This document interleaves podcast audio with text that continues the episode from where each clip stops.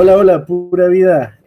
Gracias por acompañarnos una vez más, Costa Rica Comic Club, con nuestro programa Compas y Comics. En esta ocasión tenemos al amigo Rob y a mi persona Jeff.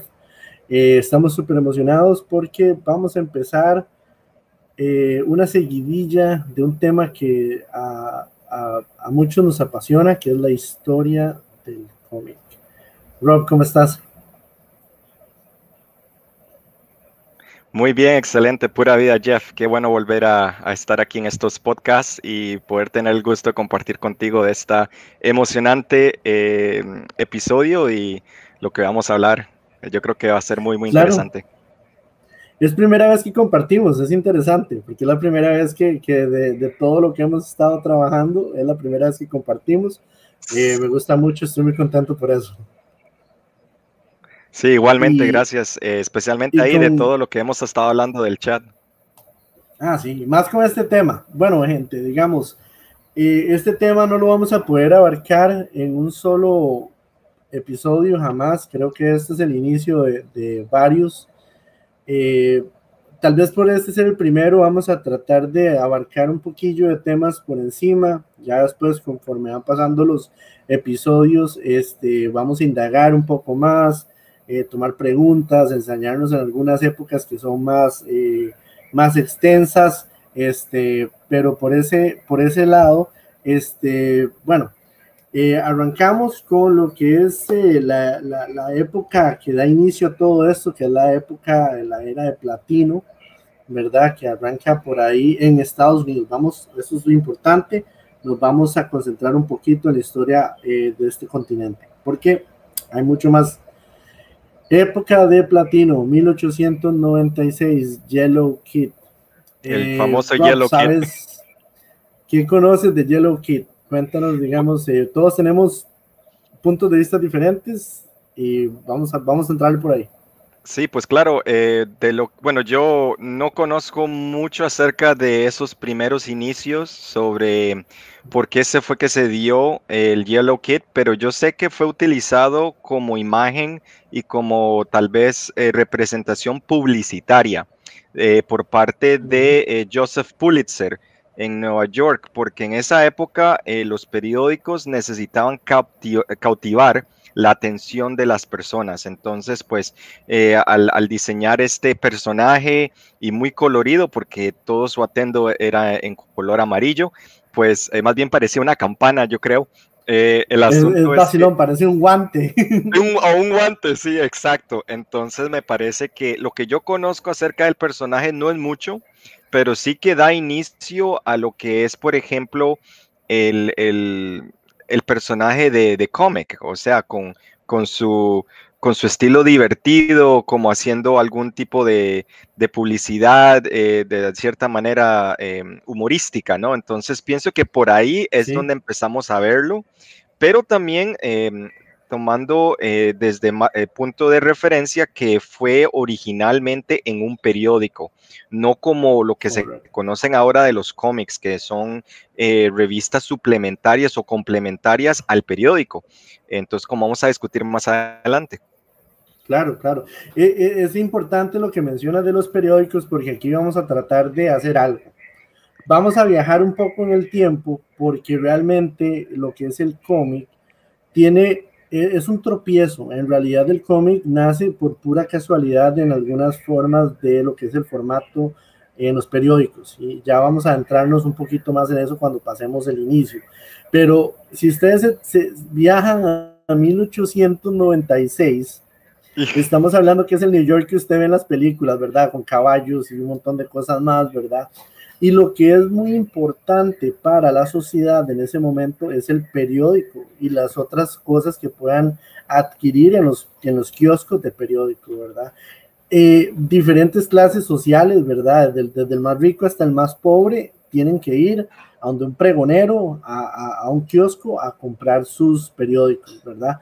Es que entonces, en esa época, pues como lo dice Rob, hay competencia en Nueva York. Siempre, por más que sea 1890, hay un montón de gente, entonces hay una competencia y por allá aparece la forma de este personaje, que es bastante bonito, el Yellow Kid aparece como algo de mercadeo, se convierte en algo promocional, porque ya después hay pines del Yellow Kid, hay figurillas del Yellow Kid, porque también los papás van con los niños al kiosco de periódicos, entonces también el periódico con esa historieta o ese comic strip empieza a tener ese auge, ¿verdad?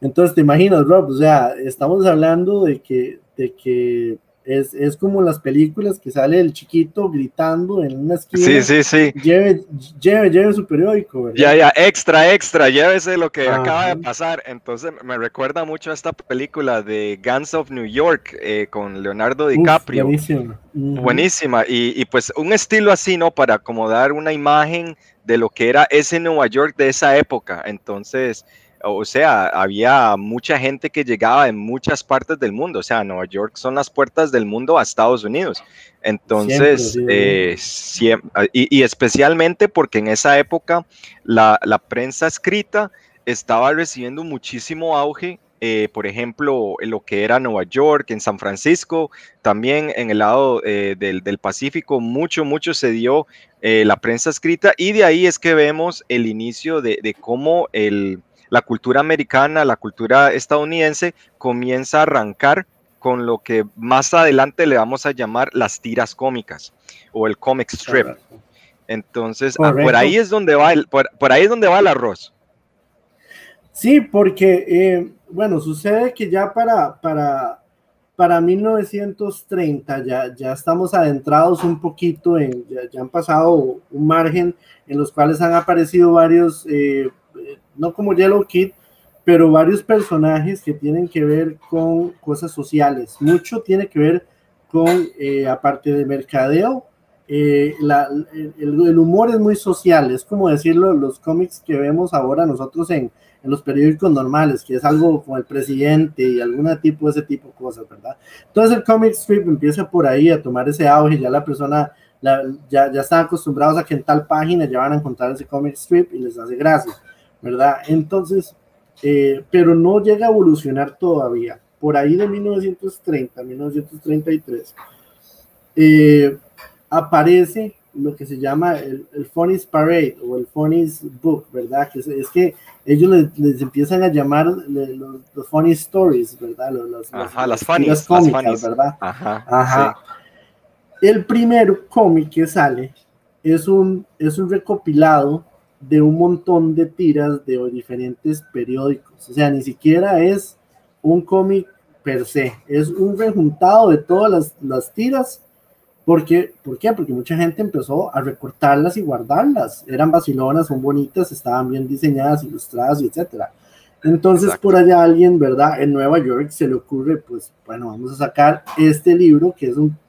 Todos los comic strips que podamos comprar los derechos al sindicato, ¿verdad? No es pirateado. Exacto.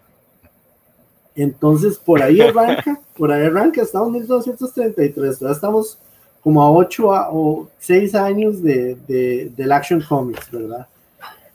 Ya cuando todavía. Sí, ya cuando los Funny Books, ¿verdad?, empiezan a pegar, ya empiezan a tener contenido original, porque inclusive se dieron cuenta que le estaban pagando mucho a los sindicatos, y en la era de la Gran Depresión en la que estaba Estados Unidos, bueno, el mundo en ese momento, era mucho más barato pagarle a un artista por artes originales. Y como dato curioso, Superman fue rechazado de los comic strips. Imagínese. A Schuster y a Siegel. A Siegel. Y eso que Schuster salió de Toronto. Él salió de Canadá a hacer el trabajo con Siegel en Nueva York, creo que fue. Y eso es un dato muy curioso, porque ellos tuvieron muchas ideas antes de Superman. Y creo que todas de esas, pues, lo mismo que le pasó tiempo después con Stan Lee, una de esas tuvo que pegar.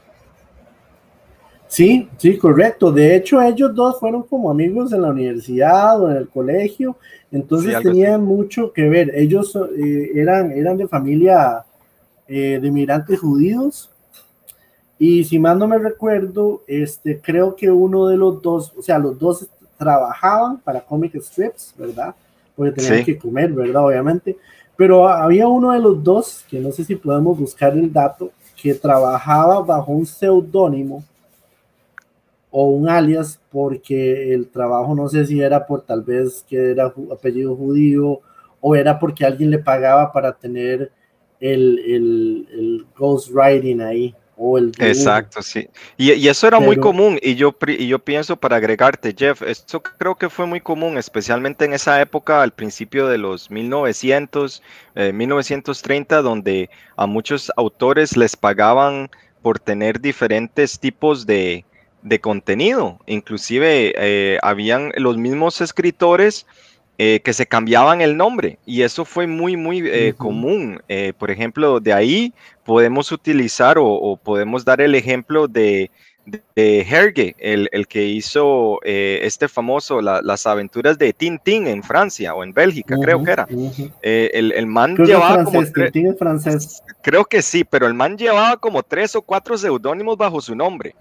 Y ya de ahí, pues, empezó ya como a relatar ese tipo de historias. Entonces, las aventuras de Tintín es algo así también, de recopilación y de ahí, bueno, eso es más en Europa, pero siempre tiende ese estilo de las tiras cómicas.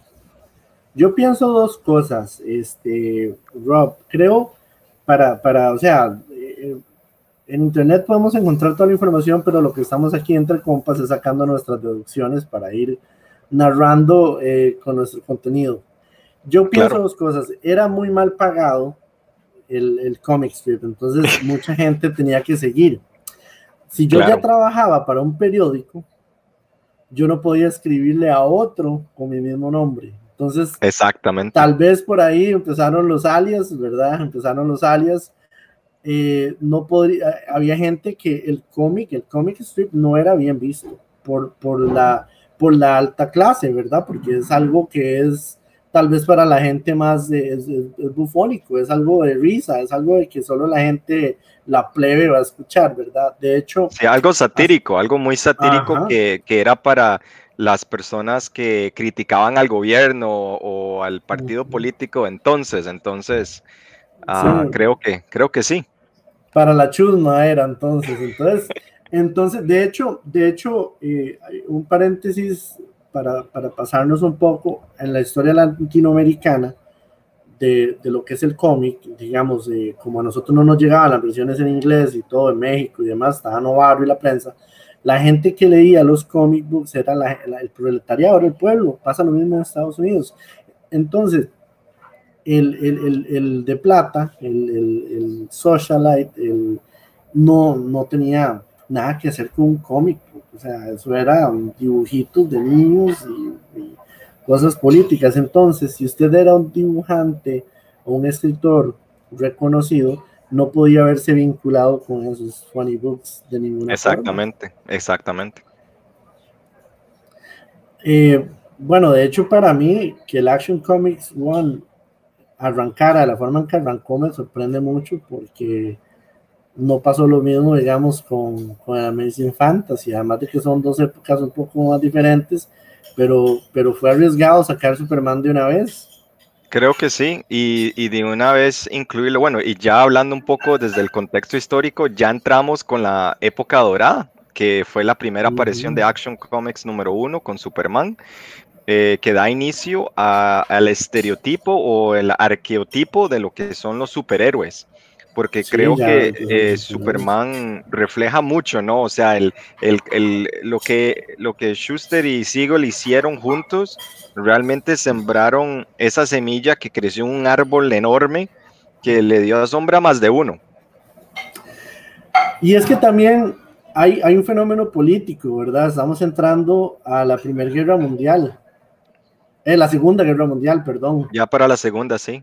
39. Ya para la Segunda Guerra Mundial. Y hay algo que hoy por hoy podemos notar en los cómics de Marvel, en los cómics los cómics viejos, es esa propaganda política de que Estados Unidos es toda, ¿verdad? Porque recordemos cuántas portadas hay de la Época Dorada donde sale X personaje partiéndole la madre a Hitler, ¿verdad? Claro. Siempre es ese, digamos, en la portada de Capitán América que sale Hitler, es de las más hermosas de todo el cómic, digamos. Sí.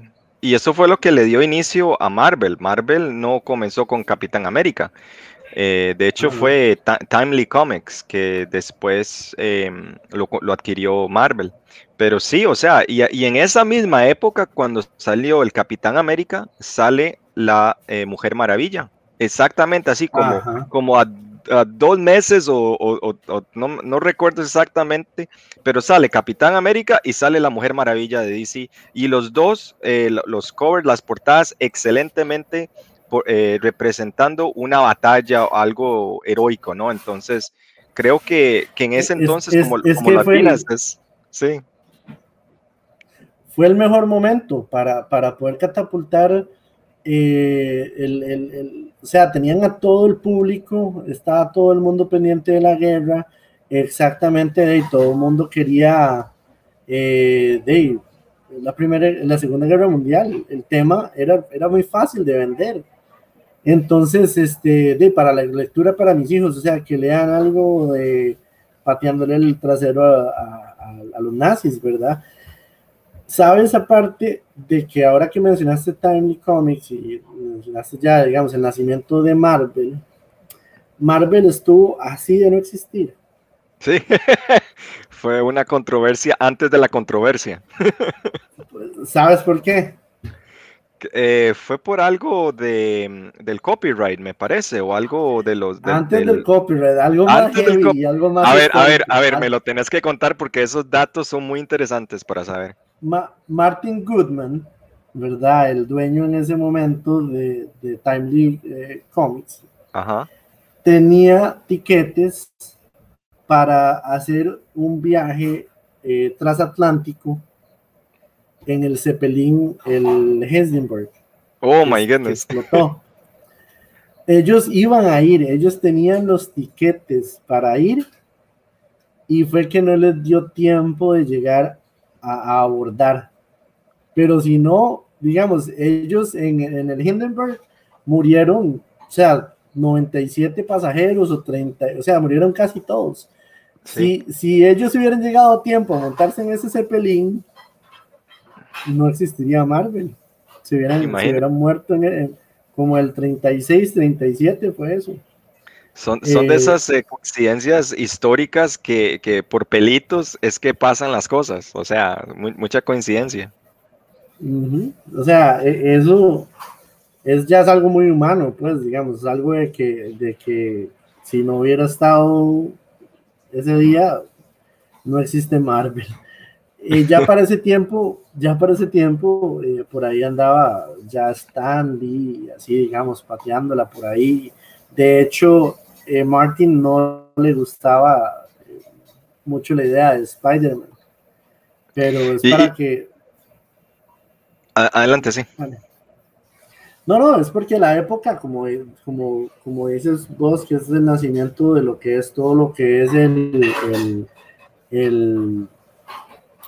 superhéroe. En esa época había muchos vaqueros, el espacio, guerras, por eso, digamos, Nick Fury y todo lo demás es como, tiene más relevancia, tiene más con el público que pensar en Spider-Man, ¿verdad? Sí, y yo creo que eso lo que marca una época, una era dentro del género de los cómics como forma literaria.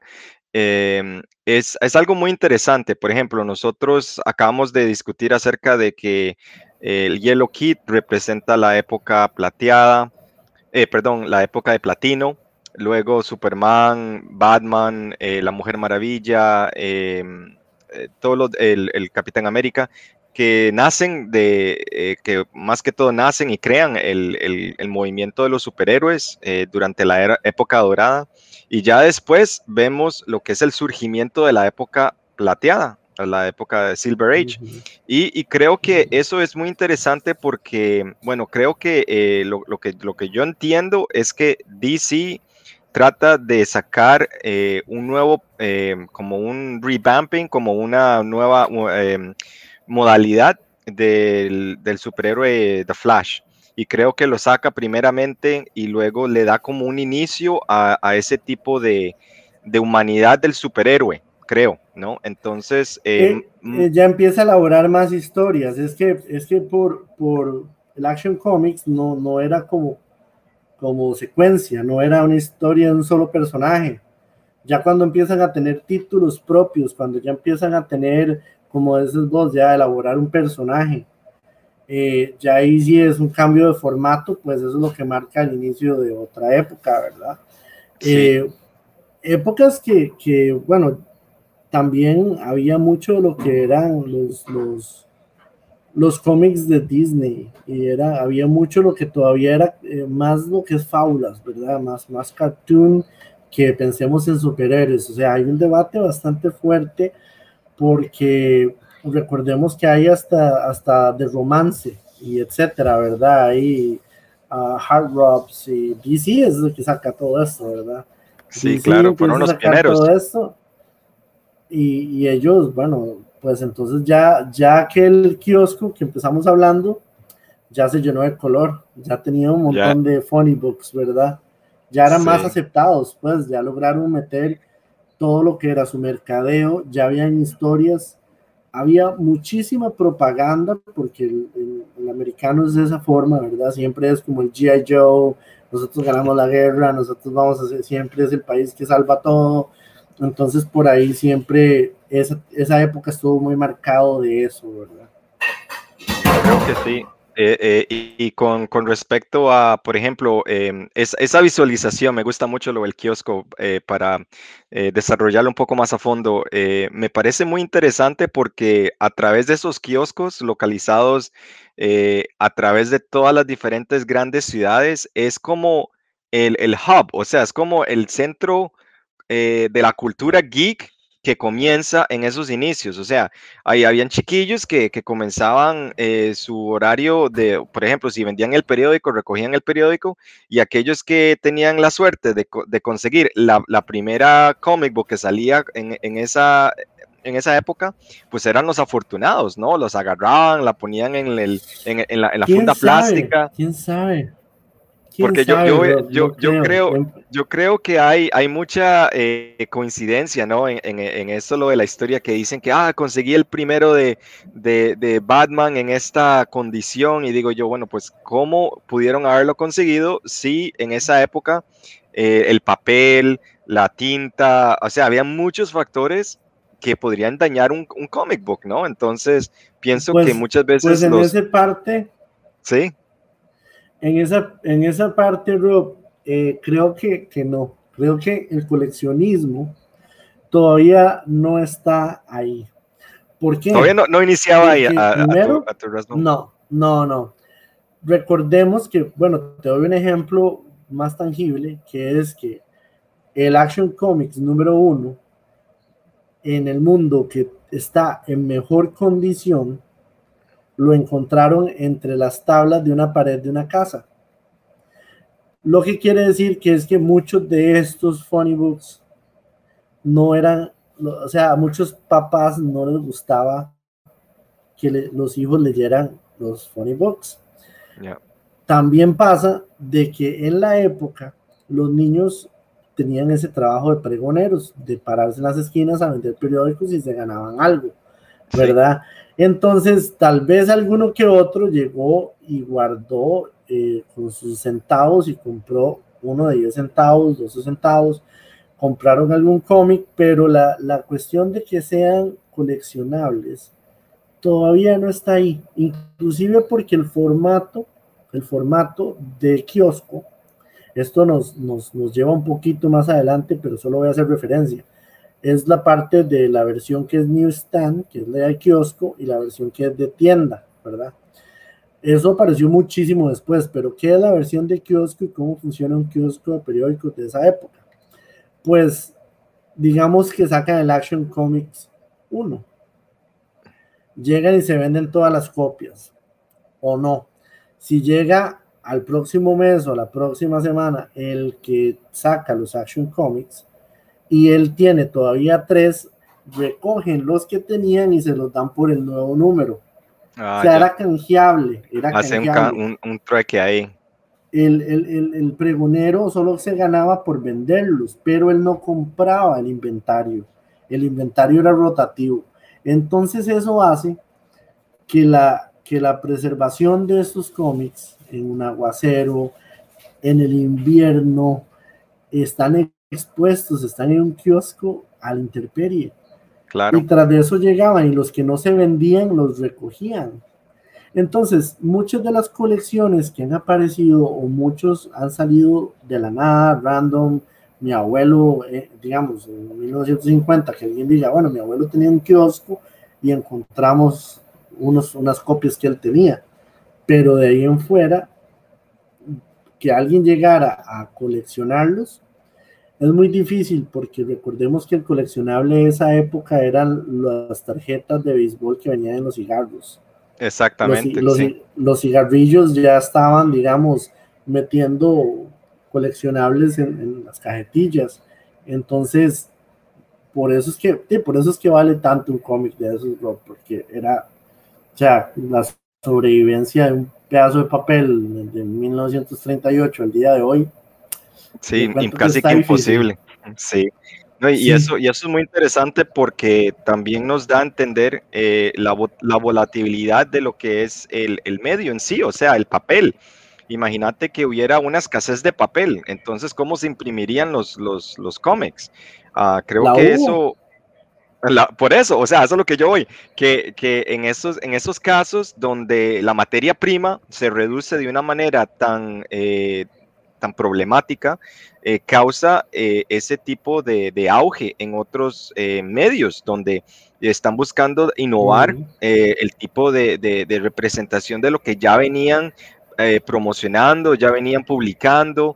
O sea, el formato empieza a cambiar un poco y yo creo que ahora es que estamos viéndolo, digamos, desde un punto de vista ya más moderno, lo que consideramos nosotros como los cómics, a lo que realmente ellos fueron, como lo estaba mencionando. O sea, que a muchos padres no les cuadraba que los hijos estuvieran leyendo esa basura, que mejor se leyeran un libro de Julio Verne, del viaje a la luna o algo así, que el estar leyéndose algo que no que era. Son buenísimos también, ¿verdad? Sí, no, total. Correcto. Yo creo que para mí Julio Verne fue uno de los principales creadores del género de la ciencia ficción, porque ¿a quién se le ocurre pensar un viaje a la luna, 100.000 leguas bajo submarino, el viaje a través de la Tierra? O sea, ese mae está fumado, yo creo. Sí, y bueno, y muchos de los artistas de cómics obviamente crecieron leyendo ese tipo de cosas. Y por ahí algo que usted mencionó del papel, ahí es donde nosotros los latinos de verdad que somos potencia mundial, porque si usted nota, de la época de oro a la época moderna y a la época de plata, el formato y el tamaño del cómic no varía mucho, es poco. En México, ¿verdad? Para la escasez del papel, a la gente en Novaro se les ocurre hacer el cómic de bolsillo. Entonces, de un tamaño de 4 sacaban, de un tamaño normal sacaban 4 colibrí, 4 y sacaron cómic de bolsillo para poder seguir vendiendo historietas en medio de una escasez de papel, ¿verdad? Entonces, el cómic a través de los años ha tenido, bueno, es resiliencia, o sea, ha sobrevivido a un montón de cosas, primero porque nadie lo quería, primero porque apareció de los comic strips, ¿verdad? El primer cómic es un rejuntado de tiras que ni siquiera sabían si iba a pegar, era porque ocupaban colocar algo. Sí, correcto. Vea hasta donde hemos llegado. Sí, y yo creo que es muy interesante, ampliando ahí más el tema acerca de cómo otros... culturas, ¿no? Se refieren a lo de las tiras cómicas per se. Por ejemplo, en Estados Unidos el término de tiras cómicas o comic strips viene teniendo ese nombre, el término de cómic, de vacilón, de humorístico. Pero, por ejemplo, en Francia, Bélgica, Holanda, el tipo del comic strip lleva otro nombre. Por ejemplo, en Francia es bande dessinée, y eso refiere solamente así como por traducirlo como forma de una tira dibujada. O sea, no indica que sea graciosa o que sea humorística o que sea satírica, sino una tira dibujada. Entonces, creo que ese término del comic strip, o sea, nosotros los latinos lo heredamos y les llamamos las tiras cómicas, ¿verdad? Entonces, creo que llega el tiempo en que la relevancia de un cómic tenía que ser realmente académicamente, así como sujetada a una batalla intelectual, filosófica, de que es que el material y el contenido que se está presentando en los cómics tiene que presentar algo que no sea solamente humorístico, sino puede tratar de algo serio. Por ejemplo, lo que le pasa a Peter Parker, que es algo de adolescencia, que está pasando por una situación donde no es algo nada fácil ser un teenager, ¿no? Y yo creo que por ahí es donde Will Eisner, él trata, ¿no? Él trata en los 70 de cambiar esa mentalidad de que, ok, dejemos de llamarle tiras cómicas, llamémosle novelas gráficas.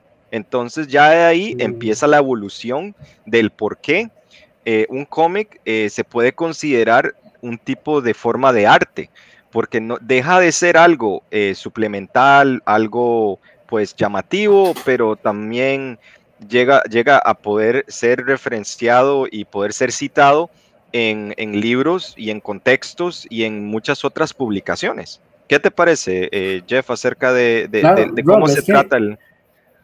Es que tratemos de aplicar las cosas que nosotros sabemos el día de hoy y tratemos de colocarlas en ese tiempo. O sea, ¿cuál era el público objetivo? Realmente todavía la cultura del cómic era como agarrar una olla de espaguetis y pegarla contra la pared, y unos van a quedar y otros no. Porque fue así, fue un filtro enorme donde ellos intentaron con un montón. Habían cómics Detective Comics, de Spirit, de Will Eisner, es totalmente detectivesco. De hecho, las mismas palabras ni siquiera dejaban nada a la imaginación.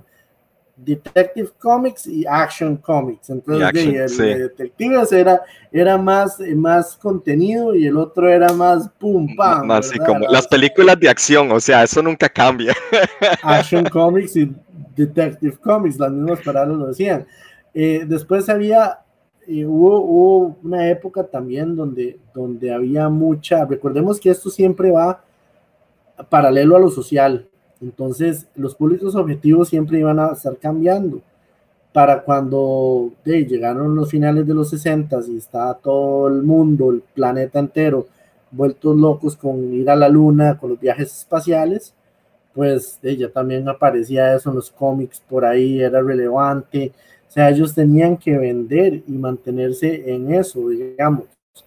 No existía un espacio para nada más creativo. O sea, usted tenía que ir con el mercado. Entonces, exacto. El público objetivo, ¿cuál era, Rob? Era imposible tener un público objetivo porque socialmente todavía era mal visto que una mujer fuera a la playa vestido de baño. Entonces, imagínense qué es que es leer un cómic donde se están besando y cosas así. Eran cosas que los carajillos agarraban y los leían a escondidas, muchos. Sí, todavía no llegábamos a una época donde era coleccionable, ni siquiera era bien visto, digamos. Sí, claro, y yo creo que eso es un buen segmento para mencionar así brevemente lo que fue ese tipo de publicaciones, ¿no? Que atraían mucho a los niños, ¿no? O sea, porque los niños en esa época, antes de los 50, estaban expuestos a publicaciones de guerra, publicaciones de horror, de terror, con cuentos de muchas cosas. Entonces, pues pasa un momento en que la sociedad norteamericana decide que quieren censurar. Entonces ya ahí como comienza un movimiento donde el cómic como tal se ve todavía mal visto. O sea, ni siquiera llega a tener así como la posición de estar en un podio y poder defenderse. O sea, los mismos escritores y los mismos dibujantes, pues muchos cambiaron totalmente de profesión por no estar ligados a ese tipo de publicaciones que eventualmente iban a ser censuradas por sus propios gobiernos. ¿Qué te parece eso, esa etapa del cómic? Esa etapa que acabas de tocar es lo que le da el nacimiento al código de censura, al código de los cómics. Ese código nace por los sindicatos, a los mismos que les compraban los comic strips antes, que ya después se quedaron sin negocio, ¿verdad?, de vender los comic strips. Porque eso sucedió, los sindicatos que vendían periódicos y que aprobaban las editoriales y todo eso, que aprobaban el contenido de los periódicos, pues también en el momento en que los cómics levantaron, ya los artistas de cómics ya no vendían sus comic strips tan baratos, entonces ya eso hubo ahí un choque, nace el código, ¿verdad? Que lo que significa es que hay kioscos en los cuales no se venden cómics si no son con el código. Si su cómic no tiene el código, no lo puedo vender en mi kiosco porque estoy en la 5ª Avenida de Manhattan. Y aquí solo viene gente importante a comprar el cómic y si no tiene el código no lo puedo vender acá. Entonces eso ya cuando empiezan a regular el contenido de los cómics, exactamente por lo mismo, porque está por todo lado y todo el mundo quiere participar de esta industria que está creciendo, que llega a ser un arte, ¿verdad? Sí, y hablando del arte, eso es algo interesante. ¿Por qué piensas que se le llama el noveno arte? Mira, es algo que a mí me encanta escuchar, que tu persona y Mako siempre lo sacan de muletilla. Entonces, en realidad, digamos, para mí el cómic en su historia ha sido la parte artística, para mí es la sobrevivencia, pero ya como ustedes son los que mejor podrían ponerlo de esa manera. A ver, y para darles unas grandes pistas a todos los oyentes y a todos los que nos están viendo, nosotros anteriormente habíamos ya publicado un segmento en el Comics 101 sobre eso específicamente, pero para hacer la reseña, ahora que Jeff lo quiere que nosotros lo expliquemos, pues el noveno arte toma una 9ª posición. O sea, ¿qué quiere decir? Que ya hay 8 puestos antes del cómic. Es un poco debatible, por ejemplo, en términos de lo que se llama las bellas artes, lo que se llama, por ejemplo, la filosofía de qué es el arte como tal. Entonces no vamos a hablar acerca nada de eso, sino lo que ya está escrito, lo que ya está debatido, la forma en que las personas lo entienden en muchos países, y no es una definición global porque siempre tienden a cambiar algo con respecto a esa lista. Entonces, vamos a comenzar con la primera. Entonces, ¿qué toma la primera posición en las bellas artes? Pues de acuerdo al filósofo Hegel, la arquitectura es la posición número 1 del arte. La siguiente es la escultura. La tercera, la pintura. La cuarta, la danza. Quinta, la música. Sexta, la poesía. Séptima es un poco controversial porque puede ser o el teatro o el cine. Entonces ahí es donde como la gente tiende a tener diferentes opiniones, pero pongamos lo que sea el teatro o el cine. Y ya la octava, estamos hablando de un medio más moderno, que es o la fotografía o la televisión. Entonces, todavía la televisión se asimila mucho al cine, pero la gente dice, no, es que el formato de televisión es muy diferente, se considera un tipo de arte totalmente diferente, pero la fotografía como tal también es un arte que debe existir, y no solamente como pintura. Entonces, ¿qué es lo que pasa? La gente dice, bueno, pues el 7º y la 8ª posición tienden a ser un poco convolutos, ¿no? Pero la 9ª posición se la damos a los cómics. ¿Por qué? Porque es lo que se llama, y esto lo voy a hacer una referencia al escritor Scott McCloud. Él nos dice y nos lo explica que un cómic es arte secuencial. Y eso de arte secuencial también lo había hablado Will Eisner acerca de su primera novela gráfica. Pero, ¿qué es lo que nos dice Scott McCloud acerca del cómic? Nos dice que no solamente es arte secuencial, sino que también tiene el arte y la tinta, ¿verdad? De tener un tratamiento de no solamente imágenes que son secuenciales o que están en un periodo de tiempo, sino que también tiene algo de contenido que está sobrepuesto, que tiene un contenido que va más allá de lo que están explicando las imágenes. Entonces, esa definición es lo que nos ayuda a nosotros muchas veces a entender por qué el cómic se considera diferente que el resto de las demás artes. Entonces, por ahí es donde va. Pero principalmente, sí, es una forma independiente, ¿no?, de referirse al cómic como tal. Por ejemplo, ¿no?, muchas veces nosotros decimos, bueno, pues es que queremos ir al cine y ver una película. Ok, ¿qué tipo de película? Entonces nosotros tratamos de referenciar esa imagen de lo que vamos a ver, como habíamos discutido anteriormente, una película de acción, una película de horror, una película de romance, y darle ese contenido.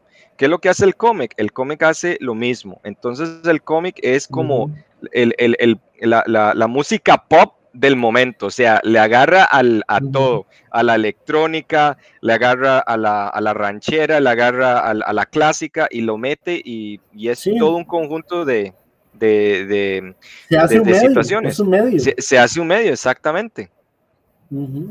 De hecho, ahora que mencionas toda esa escalonada del 1 al 9, pues también volvemos a algo que es muy histórico.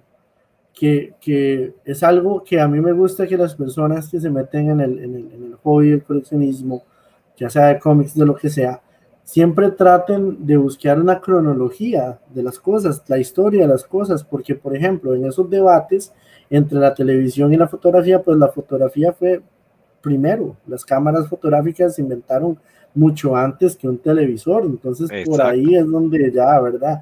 Igual teatro y cine, bueno, aunque teatro y cine, ¿verdad? Las actuaciones hay desde los imperios chinos y dinastías y etcétera, tenemos Imagínese. Representaciones teatrales. Cuando hablamos del cómic y ese conjunto por el cual se hace el debate de por qué está en el 9º lugar, podemos devolvernos al principio de la conversación donde ya ellos vieron que esa secuencia era aceptada por la gente y la gente las empezó a guardar por sus artes, pero de un día, no tal vez de un día para otro, pero después tuvo un contenido y con ese contenido nació esa narrativa, ese suspenso, nacieron todos esos géneros dentro de esa narrativa y aparte de eso venía como hacen en estos TikToks de que echan agua, ¿verdad?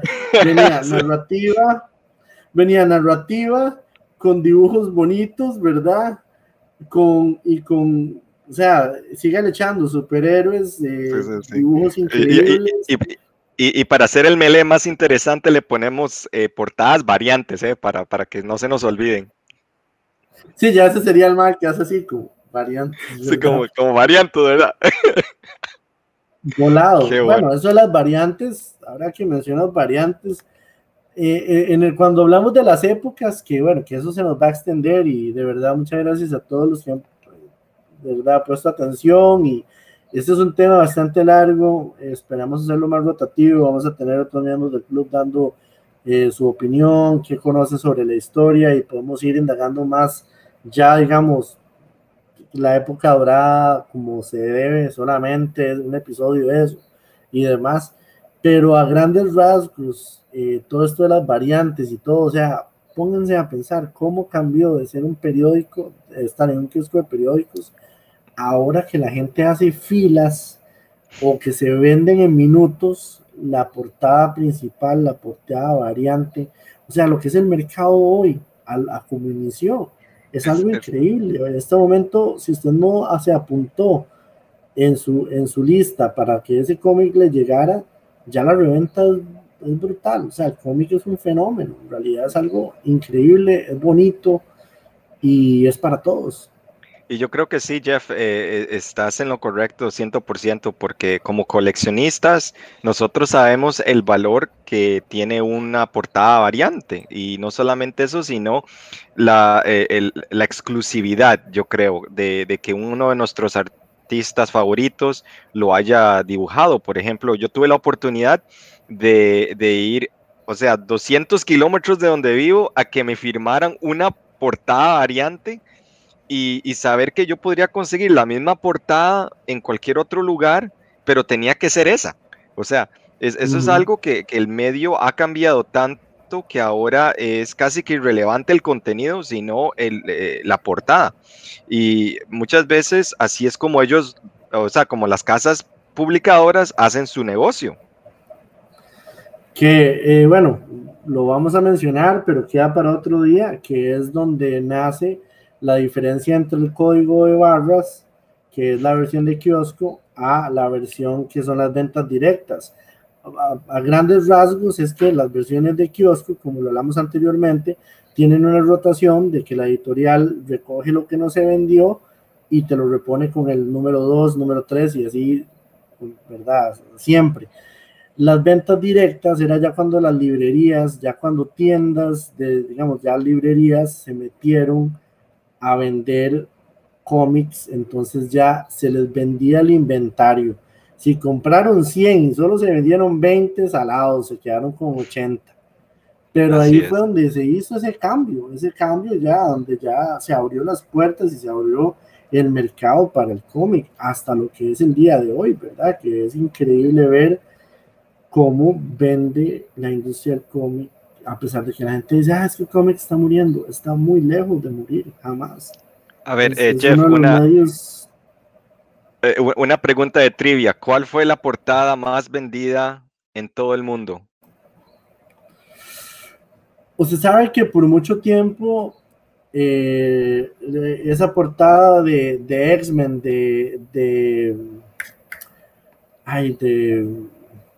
¿cómo se me olvidó el nombre de este man? Lee... de Jim Lee. La portada de X-Men de Jim Lee, sí, fue la número 1 por mucho tiempo, pero yo creo que ya la derrocaron.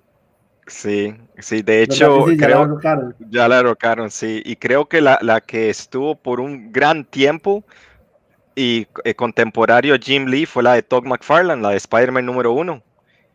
Esa se vendió una millonada y fue algo ridículo porque hicieron versión a color, versión en tinta de platino, de oro, de lo que sea, y fue la que más se vendió. O sea, es algo impresionante. ¿Y qué es lo que pasa? Que en esa época, en los 90, es donde vemos todavía el auge que ha tenido las ventas de variantes, y eso pues de cierta manera impulsó el movimiento de tener artistas, de varios artistas, que contribuyeran a diferentes portadas de arte.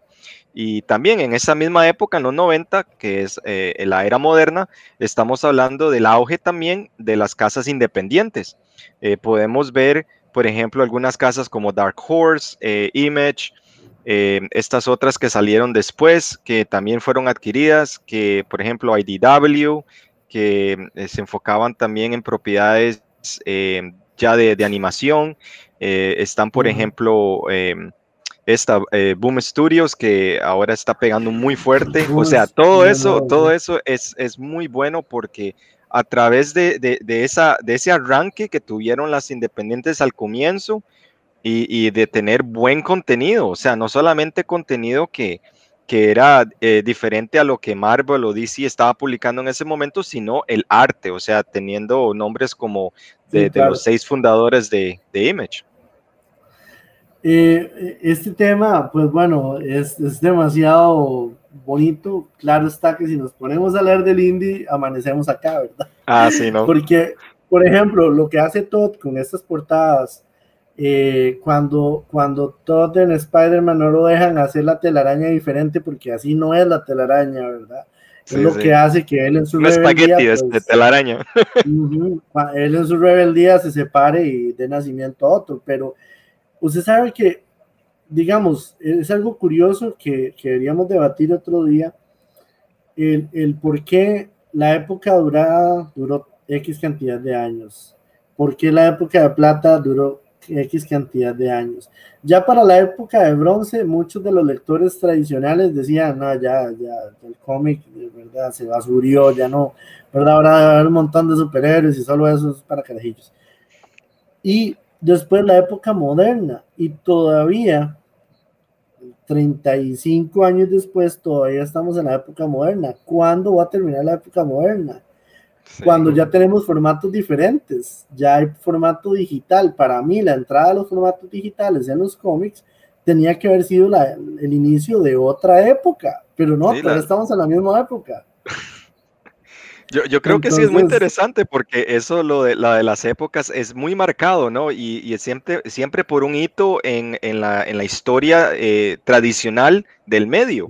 Por ejemplo, yo creo que vos tenés muchísima razón, el hecho de que los webcomics se convirtieron fundamentalmente en una forma de presentar el medio a través de la internet, de otras formas, pues es muy relevante, ¿no? Y eso es algo que causa un gran revuelo en muchas formas de adquirir esos cómics, porque hasta cierta manera pues se puede dar el proceso de digitalización de un cómic que antes no se podría fácilmente encontrar, y eso es algo que yo creo que muchas bibliotecas en el mundo lo están haciendo, y es muy interesante porque, por ejemplo, al menos cuando yo fui al colegio o a la escuela, no había mucha digitalización de los cómics o de muchas otras novelas gráficas, pero ahora sí, y eso es muy, muy importante, porque nuevos lectores y nuevas personas que están en el momento de, ok, quiero saber qué es lo que sucede en este arco,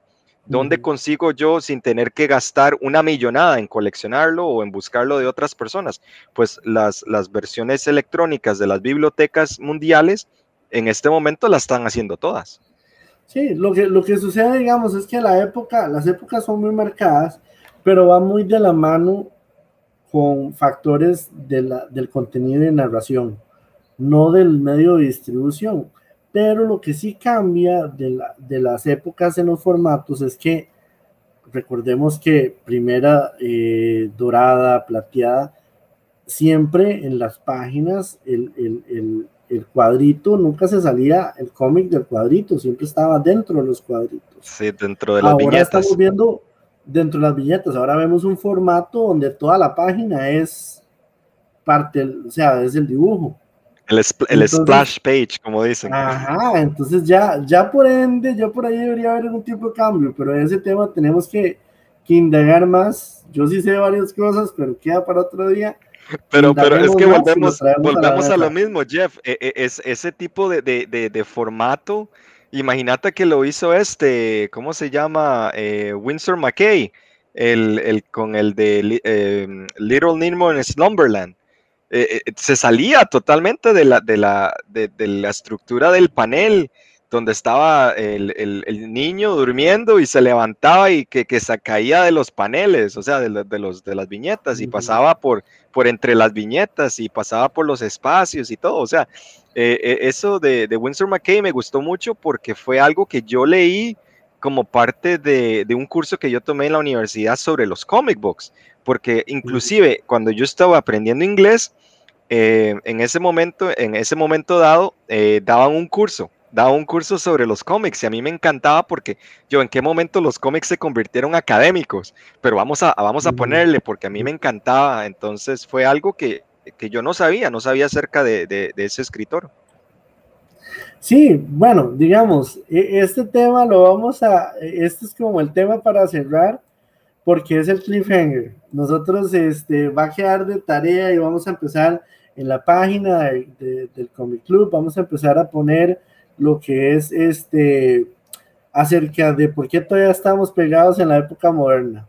Sí, sé que tiene que ver con la narración, sé que tiene que ver con el formato, pero hablemos un poco de eso. Rob, de verdad le agradezco muchísimo el tiempo para empezar este tema, que lo tocamos muy poco, a pesar de que hablamos bastante. Pero vamos a seguir. Esta es la primera cápsula de la historia del cómic dentro de Compass y Comics, y estaremos en otro episodio dándole continuidad a este tema. Muchísimas gracias, Jeff. Igualmente, saludos al club y recuerden, todos somos el club. Muchísimas gracias y buenas noches. Buenas noches, gente. Muchas gracias. Previa.